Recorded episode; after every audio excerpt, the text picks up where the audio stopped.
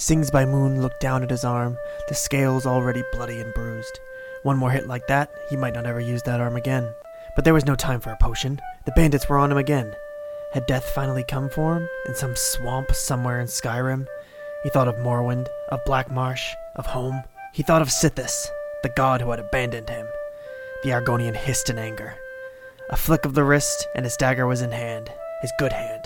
He drove it up under the nearest bandit's chin. Sithis be damned, bandits be damned, Skyrim be damned. He was not going to die here.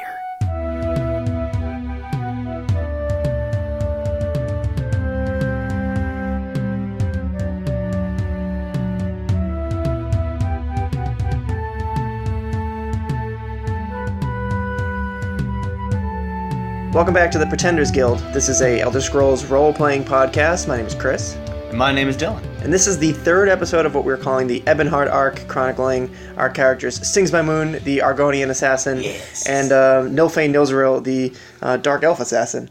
Uh, you can follow us on Twitter at Pretenders Guild, and we have a website that I'll link in the show notes when this is eventually real. So, do you have anything to, to say before we dive into our stories? No, not really, except that this is... This has actually been a lot of fun, and it's been a cool way for me to enjoy playing Skyrim mm-hmm. for the millionth time. Like we talked about in the first episode, yeah, no. how we've all we both played that game like inside and out, and now I'm finding ways to enjoy it because I th- I'm thinking of like, oh, yeah. how am I going to add this into? How am I going to interpret this into this like this cool like uh, narrative I've been playing out? So uh, I recommend people do the same thing yeah. and send us your stories. Do some things. Okay. So Sings by Moon.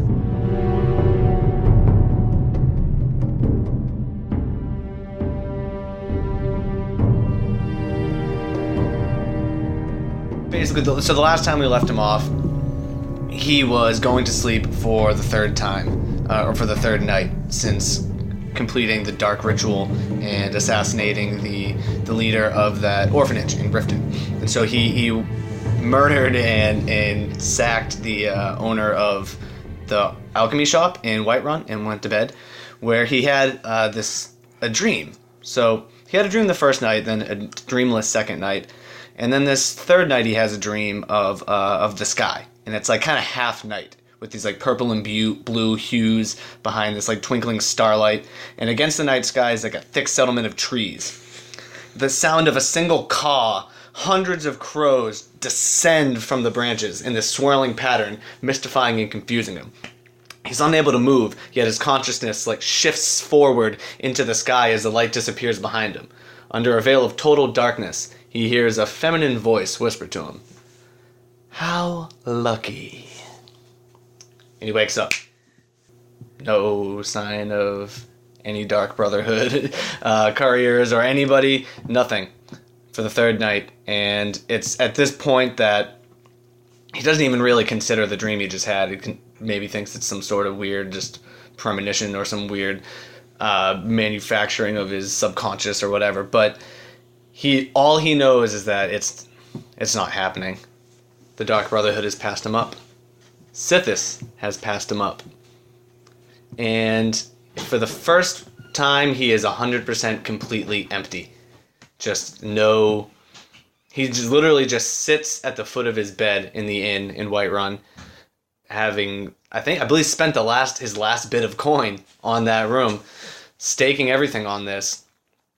It just sits there, not even, he's not even angry, like, visibly. He just sits there calmly and empty with a blank stare until he hears jovial laughter from downstairs, and then all of a sudden it just sets him off, and he just starts smashing the shit out what? of his room. What? He's, he's just overcome with this fury uh, and just starts smashing all of the, the potions and the books, and immediately just takes off out the door and leaves the city of Whiterun.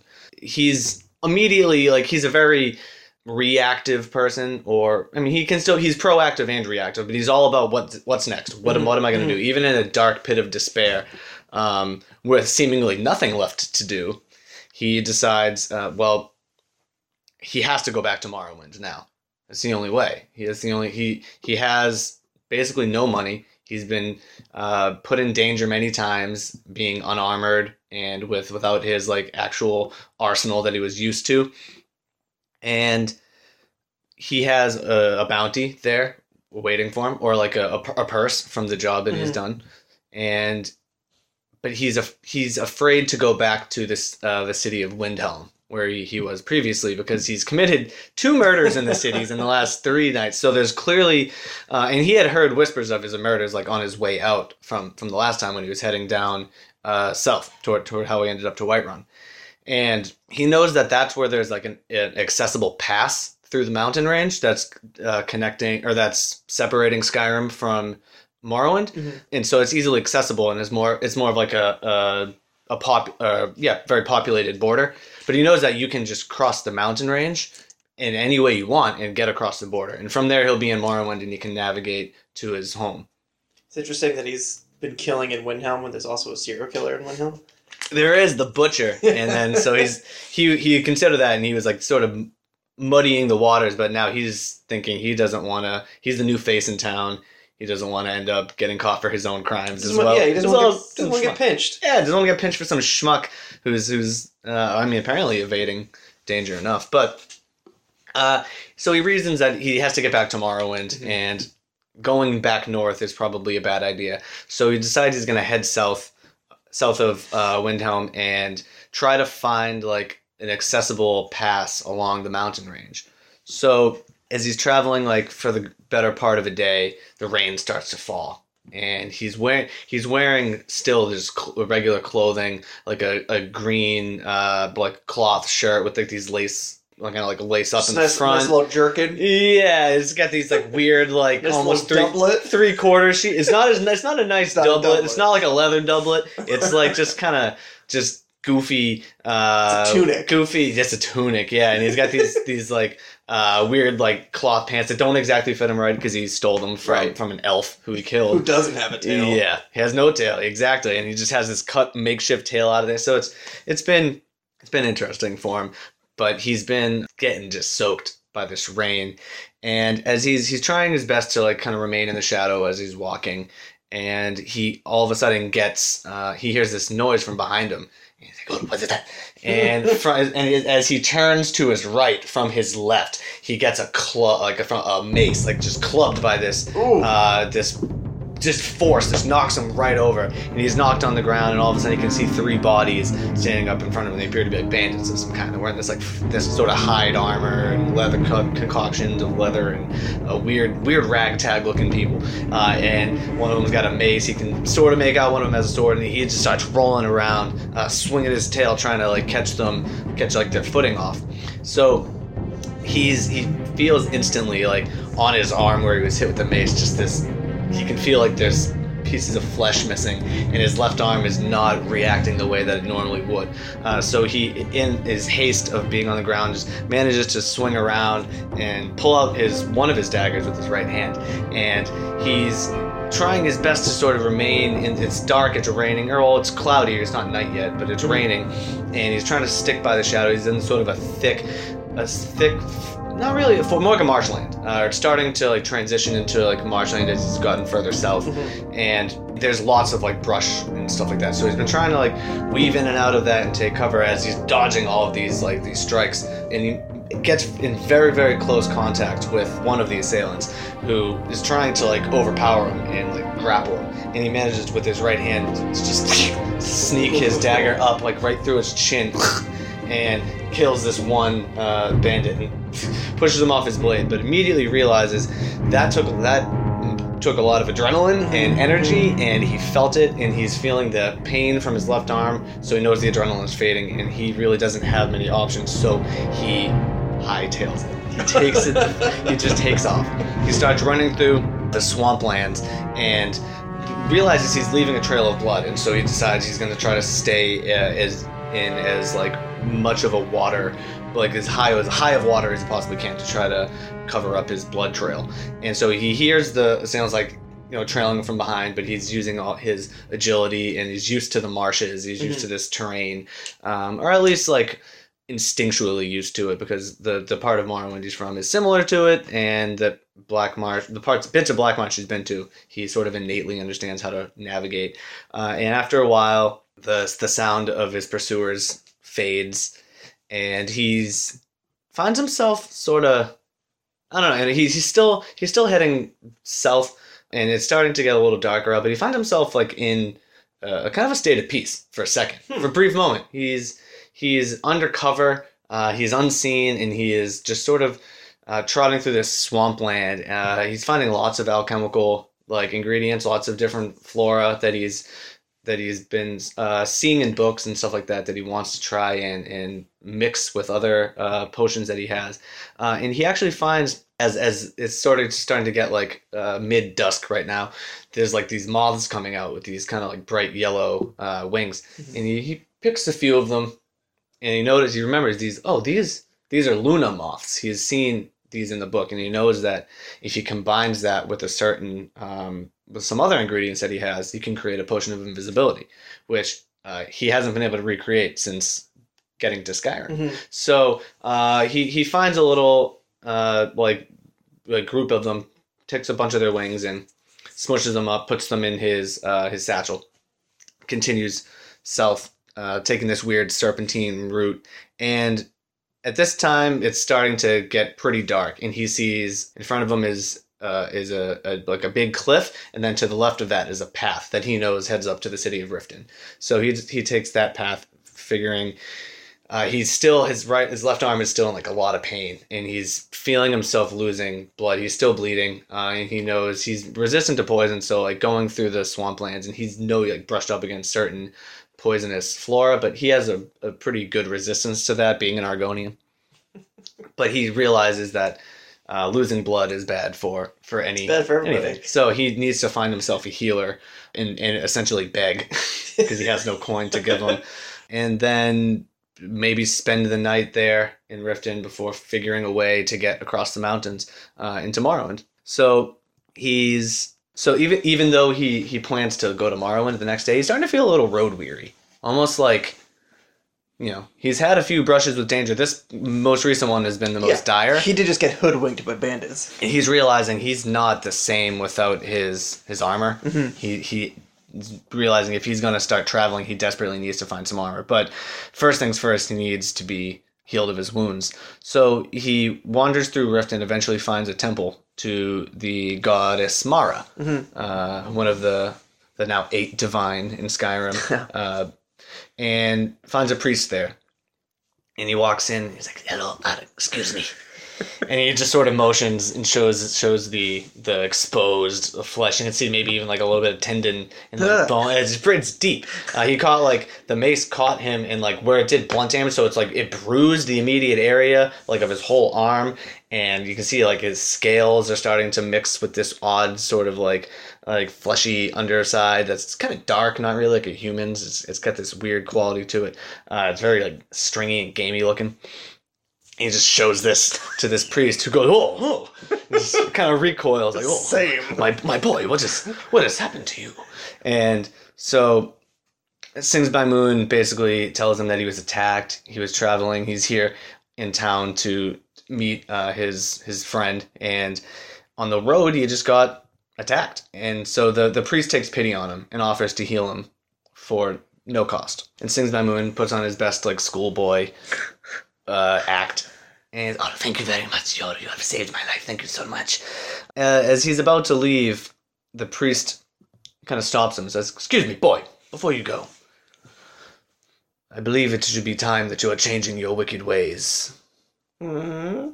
And so Sings by Moon immediately just imagines, for a moment, how it would feel to just plunge his dagger into the heart of that guy, just immediately, just just how that would play out and how that would feel for, for making such a comment, for for even having the gall to mm. to accuse him of something he knows he's guilty of. But he knows that he is not really showing any signs. Mm-hmm. Uh, if anything, he's more taken aback by the insight of this of this priest. For the first time in a while, he doesn't act on a murderous urge. Uh, he just sort of resists, stands there in that moment and feels it for a second, and then rationalizes that in his head immediately. He has this sort of process of, of, of he does something and then observes himself doing it and sort of tries to, you know, he's immediately thought, thinks like, oh, I don't want to kill this man, but then gets this rational rationalization of like, because of my self-preservation. Yeah. It, I'm trying to, you know, keep a low profile and get out of here. I can't be murdering people willy-nilly. So uh, he leaves the temple, just sort of giving the, the priest a look, and having no coin, d- decides to find some cover from the rain. So he heads down. The way Riften is set up is it has... Um, It has like an upper section where there's like a marketplace district, and then there's so you cross a bridge into the marketplace district from like the entrance of the town. Yeah. And under that there's like a waterway, and then you can take a ladder from the upper section down into the waterway, and there's a sort of wooden path that in, like that's kind of like goes in a circle around like the upper portion of the town. It's like built up. Um, on like the hills, like the crested hills of the of the landscape. So he heads down there where there's cover, because he's if he st- keeps to that like wooden path, he's under the cover of all the buildings from above. So he is just destitute. Uh, he he's not so much sleeping as he is just like kind of lying, curled in this sort of like strange, making trying to make himself as unseen as possible. So in this weird, weird, strange position with nothing. For for the first time, he is starting to feel like it might not work. This whole thing, all of the luck he's had, all of the all of the moments of, you know, just like miraculous circumstances that ended up in him finding his freedom, or you know maybe maybe reading too much into certain events. They were all just luck. They had no grander scheme or meaning, and so penniless, and uh, feels better. He's not uh, he's not bleeding out anymore, but just still completely broken. For the first night, maybe in his life, he doesn't say any sort of prayer to Sithis. He just sort of sits there and flitters like in and out of sleep until eventually the rain stops and the sun comes back up. Uh, and he, he's sort of having some some some weird half dream, like kind of almost like a daydream when you're when you're away, when you wake up and then fall back asleep, and then have some sort of like kind of weird vivid dream of this of this like smoke and fog and just not no real clear images. Just gets this this feel this. this like foggy, hazy view and uh, a feeling of like security, sort of like you've had a really, really terrible day and really awful things have happened. And you get to that point where you're exhausted and you almost feel not depressed anymore because you don't have the energy to, and you fall into this gentle sleep. He's in that moment for a second when all of a sudden he hears this like clanking of boots on the wood and oi, oi, Uh, as he opens his eyes and sees this this human standing in front of him in this kind of dark armor. Uh, this guy with long long hair. He's got this goatee kind of beard thing. The man comments, and he goes, "What are you doing sleeping down here?" And he sees uh, he just happened upon him. Realizing that he's in a, a very strange state, he offers him a hand up. Uh, introduces himself as Brynjolf. And at this moment, Sings by Moon is sort of rubbing the sleep off of his eyes and realizes he's seen this guy before. Uh, and at the same time, Brynjolf realizes, oh, he's seen this Argonian before. Uh, in this brief ex- this brief moment, the last time he was in Riften, when he was on his way to the orphanage, Brynjolf had offered had offered Sings by Moon uh, just some sort of, it gave him some sort of beckoning, and Sings by Moon blew yeah. right by him. Brynjolf was like, well, looks like you're on darker times now. How do you say we make good on that deal? And Sings by Moon is just... He doesn't want anything to do with this guy's shenanigans. Uh, and he realizes he's undercover and he, he could potentially kill this guy and just push him right into the water, which is surrounding everyone. And But again, he resists for a moment and, and just sort of says, no, I, I have plans. I'm sorry, I cannot take part. Uh, and so Brynjolf says, just hear me out. All you have to do, I'm going to cause a distraction. I'm going to go into the marketplace district and I'm going to put on like a presentation like I'm trying to sell some amazing new product, okay? And you are going to go behind the like the shop front of this this Argonian. Who looks just like you. His name is Madsy. And you're going to steal a ring from his lockbox. And then, however you decide to, you're going to plant that ring on another one of the shopkeeps. And we're going to basically frame this this second person and get them thrown in, in, in jail. Sings by Moon's like, why, why? He's confused as why this is such an elaborate plan and why it's happening in the first place. So Brynjolf explains that he's part of some sort of organization, and this um, this shop this uh, shop owner has violated some kind of contract or deal that they had. And so this was the associate, the organization's way of showing that they are not to be fucked with. So again, Sings by Moon is just, ah, I'm not, I do not, I'm not interested. And he says, it, it, Brynjolf is like, it's going to be so easy. You're stealing a ring from an Argonian, the only Argonian in town besides yourself, and you're planting it on the only Dark Elf in town. And Sings by Moon hears, oh, a Dark Elf. And just sort of, there's this moment of, of a brief silence until Sings by Moon just sort of, let's fucking do it.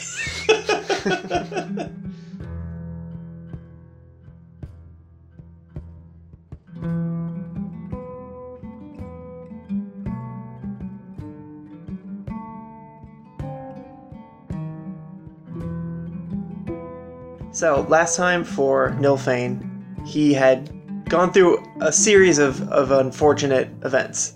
Um, he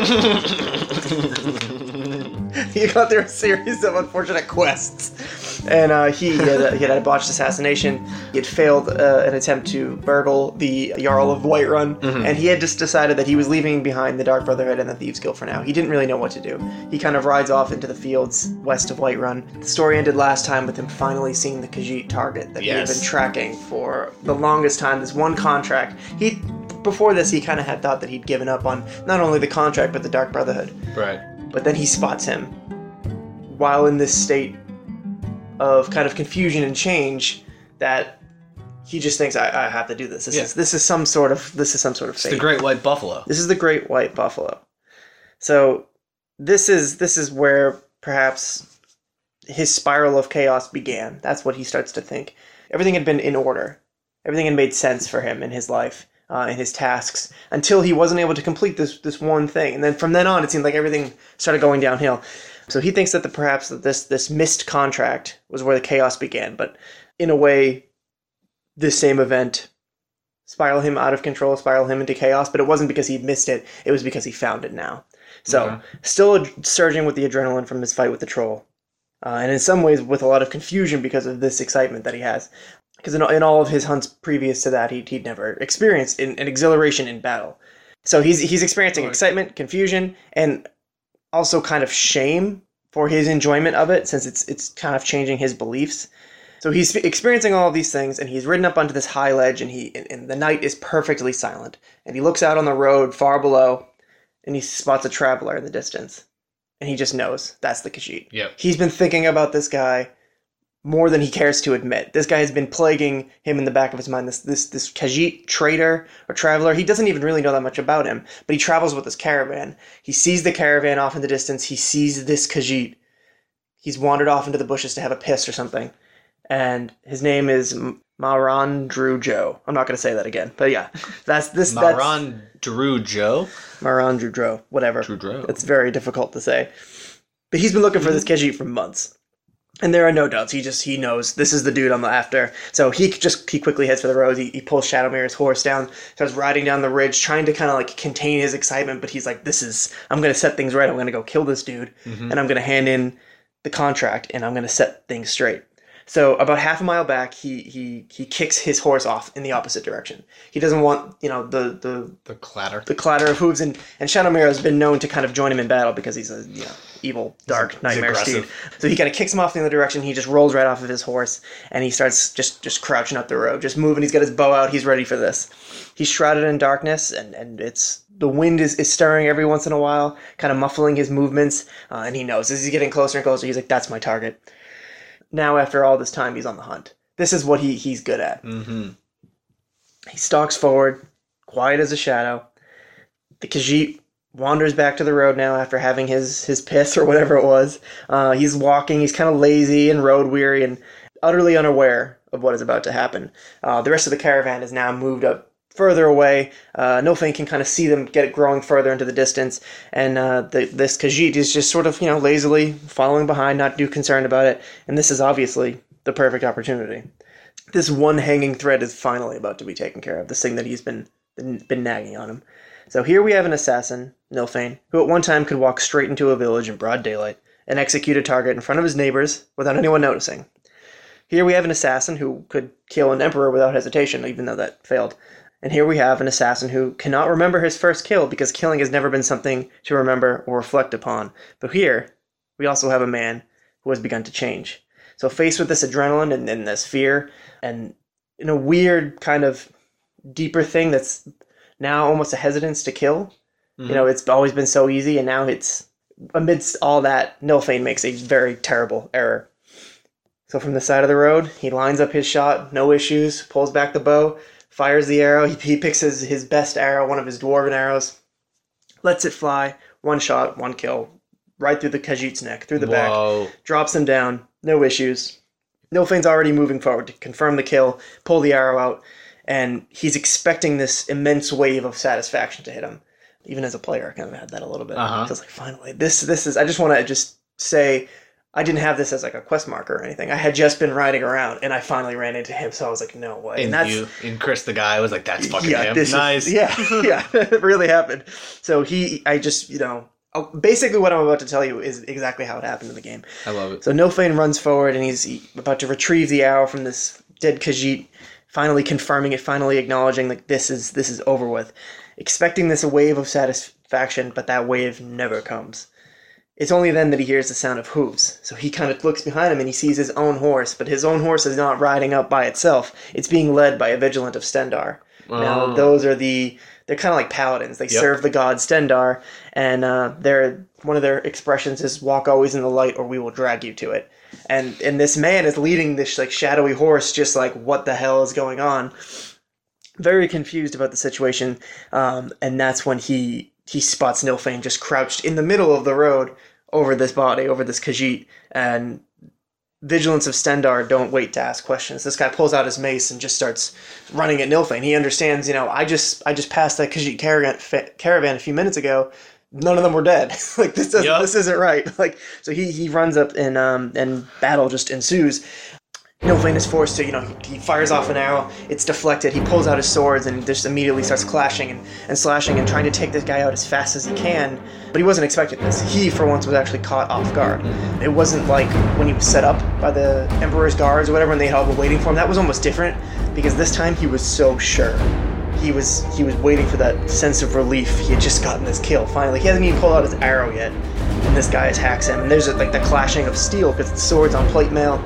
And eventually he's finally able to, to get his swords up underneath this guy's helmet and just slash his throat, his head goes flying. Nice. And that's it, and it's just this gore fest. yeah. This this Vigilant of Stendarr drops and his armor clanks to the ground. You know, and they're on this cobblestone road, they're out in the middle of nowhere, out in the middle of nowhere, but it's it's a quiet night, and now that the wind has died away, he hears somebody else coming. And he turns over, and there's this female Khajiit standing just over the body of the male Khajiit that he had just killed. I'm not going to attempt to say that name again. Uh, Mary, we'll call him. She's, yeah, Mary, so Mary's laying there, and his, his female cat lady friend is just standing there looking at him, and then she looks up at Nilfane, and she's not even armed. But she she's just standing there, like, kind of glances at, at the body, glances at Nilfane, sees the Vigilant of Stendarr just completely decapitated, still gushing blood. She looks back at the caravan behind her, opens her mouth, and Nilfane has no choice. He charges her, just cuts her down. Oh. And it was... She's she's not wearing armor. She didn't have a weapon. She's not she's not a, a fighter of any in any sense. So uh-huh. it was just the, it was just the slash. Like butter. That was it. It just cut right through her, and she just crumples. Her body just lies a few feet away from her dead friend. So the wind howls, and then it falls silent again, and that's it. It's just quiet. There's dark. There's some crickets that he can hear off somewhere. His his horse kind of behind him somewhere, and that's it. There's just now three corpses where. Five minutes ago, he had just been riding his horse through the dark, kind of processing emotions and, and trying to take in his his new experiences of this hesitance to kill, this strange sensations that he's been feeling, and now he's standing over three bodies. And he looks down at this this female Khajiit, and he just...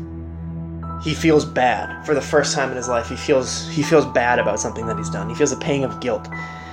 Or he, he, he maybe has felt it before, but he's never really understood it until now. And now he's just standing in the road, three corpses at his feet, and he just decides he's he can't do he can't do this shit anymore. He does he's not gonna not gonna turn in his contract and make money off of this, which is what he's been doing this whole time. You know, he's dressed in, he's got good armor, he's got good weapons, he's he's made something of himself by killing and stealing, but now he he just he can't do it. So he, he sheaths his swords, not wiping the blood off, just puts them away, calls his horse, gets on, rides off in the opposite direction. He doesn't want to ride past the, the caravan when they realize that two of their members are dead. That's not something that ever would have bothered him before. I told the story last time of walking into a town, killing a guy, and then walking right back out, just in front of everybody, not not worried about it. But now Nilfane is just absolutely... He feels he feels different now, and he feels angry. Anger is not really something that he's that he's used to, but he, he feels it. And so a few nights pass like this, of him riding just anywhere. He's not. He doesn't have a destination. He's staying away from cities. He's just sort of going. Every once in a while, he'll he'll run into a... Um, a ruined fortress or a bandit camp. And now he used to avoid those things. Now he's charging right in and just cutting people down or shooting them from the shadows. He's just, he's acting and he doesn't really know why. It's almost as if to, to fight the guilt that he feels, he's like doubling down on his actions. Mm. It's just, a, it's a few days of confusion until he finally starts to settle down again. And then it's a few nights later. I think it was two days had passed of just sort of riding around and, and just doing things. So a few days have passed and, and he sees this, this ruined tower off of the distance. Night is growing dark, and he, he, he sees up on that tower there's a little bit of a flicker of light and some smoke, you know, lilting into the air. And he smells the some supper cooking something, and he thinks, "I'm that's where I'm going." And it's not a uh, I'm gonna go kill that person or like steal their food. It's just he remembers being in the Thieves Guild. He's starting to remember these. I guess it's like human parts of him, parts of him that aren't an assassin, parts of him that are a living creature, mm-hmm. and he he almost wants to seek some sort of comfort. So he sees that flicker, and he uh, he rides up. You know, leaves his horse down below. He's he's kind of, it's like he's risen, resenting his own isolation. He's he's resenting what, what this isolation is doing to him. He's gone back under this, not a rampage, but he's just, just he's not acting appropriately. Mm-hmm. So he, he climbs this tower. He still sneaks up because he, he's got to be he's got to be sure. Yeah, he doesn't want to get caught. Yeah, he's not trying to get pinched. Um, hoping that it's just, you know, some farmer on his way somewhere or a traveling trader or hunter. But it's not any of those things. It's a necromancer. He can tell right away. Ooh-hoo. There are bones and, and paraphernalia and just these strange artifacts strewn about. And sure enough, there is a, a rabbit cooking over a fire. But this woman is sitting there, and she's got on her black robes. There's a there's a corpse lying behind her. And Nilfane is just these these defilers of death. You know, this some, this makes his stomach turn. He draws his blades, and then he stands. He doesn't he doesn't shoot an arrow from the shadows or sneak up on her, take her down. He wants her to know that he's there. And he draws his swords and he looks at her. Uh, and this necromancer sees him, and, and she turns for a fight, and she summons her thrall. Uh, she casts whatever spell, some purple light comes out of her hand, and the corpse behind her rises up. And Nilfane sees the corpse. Just just as he's charging to fight them, he sees this, this corpse rise and come back to life, and he realizes that it's the female Khajiit that he killed two days before. What? This, this no way. Innocent creature, this this woman... is back, and and she's undead. She's undead, and now he he's still he's already in the motions of what he, of what he's doing. He he charges them both and just slashes, swirls his blades around. He kills the necromancer, slashes through the thrall, and then suddenly the woman drops. Just he he got a long enough look at her to know that's the same woman. Oh. She drops to the ground and just turns to ash, and that's it. So he's he's left now. This is. I had him before kind of doubling down on the actions that made him feel guilty, going off and killing these bandits and, and sort of just going a little wild on, on, on hunts. And now it's doubling down on the actual guilt. He this is this woman, killing this woman was what caused these feelings, what caused this regret, and now he just did it again. In a way, he just freed her from undeath. Mm-hmm. And that idea sort of sticks in his head that, you know, she would have been this necromancer's thrall until somebody else came and killed her or something. But in a way, he starts to try to rationalize that maybe, as, as awful as it was to have to kill her twice, maybe killing her the second time was the best thing that he could do at this point. At least now she's gone. Right. Her soul is no longer controlled by some by some necromancer. At least he does he assumes not. Right. There's plenty of soul gems around. She could be trapped in there somewhere. He doesn't know. Ooh. But he, he kind of he just sits. He hunkers down on top of this tower. He looks at the food and he thinks, you know, he was just hungry a few minutes ago and now he can't eat. So he doesn't bother to look around anymore. He, he heads down the tower and decides he just needs to keep going. He doesn't know what he's going to do. Soon there is this, there is this now, this weird thought in the back of his head about how the one good thing that he's done was freeing her from undeath. and he remembers hearing some rumors about an organization forming, the Dawn Guard. Oh, okay. That sort of deals with undeath, with vampires. That's sort of their whole mission, but he, he has been propositioned by them before. They're always looking for new recruits. The, the vampire attacks in Riften, he's been there for them. But that's never been something he's really been concerned about. That's none of his business. He doesn't really care. And yet this, having to kill somebody twice, that doesn't make any sense to Nilfane, mm-hmm. whose death is final, death is constant, death isn't necessary. Evil? Not really an evil. It's just it's just part of life. Death is part of life. And yet he just had to kill this woman twice because death wasn't permanent for her. So mm. this idea of, of hunting undead things starts to starts to sound good to him. But just as he gets to the bottom of the tower, as if he'd been waiting for him this entire time, a Penitus Oculatus agent charges at him from the woods. Mm-hmm. These agents, these these guards of the Emperor who attacked him in solitude, you know, a few weeks back when he was still operating with the Dark Brotherhood. This man, this just lone soldier, charges at him from the woods, calls wow. him by name, and attacks him. And he's just like, he, he can't believe it. This this man has been either pursuing him since solitude, mm-hmm. tracking his movements, or has somehow come upon him. But he realizes this man knows his face and knows who he is, and was waiting at the bottom of the tower for him. This was this was no accident. This man came for him. Hmm. So it's as if after everything, after everything he's tried to do, he can't let go of his past, and he can't be free from his actions. He's been free from his actions this whole time. He's never had to face any punishment. Other mm. than now, it's just he's kind of damning himself with guilt, but he's never like never gone to jail. Right. You know, he's still he's, free. He's barely ever even been hurt in combat. He fights his way out of everything. And now um, now this Penitus Oculatus agent just charges him, and he and he has to fight him. And it's it's not a it's not an easy fight. It's a it's a battle to the death. Their swords are clashing, and this man is just going at him with all he's got. He's going at him like a man who's just spent two weeks hunting him down, just mm-hmm. like how Nilfane spent weeks hunting down this Khajiit and couldn't find him. This Penitus Oculatus agent spent weeks hunting him down and couldn't find him, and now they're finally just engaged in this wow. battle.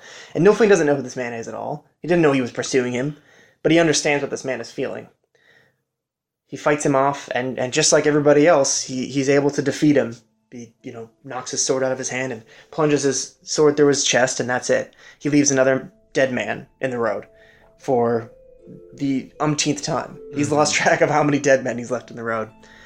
And he, he really starts to realize, you know, he's not a ghost. He's accountable for his actions. And he has to do something about that.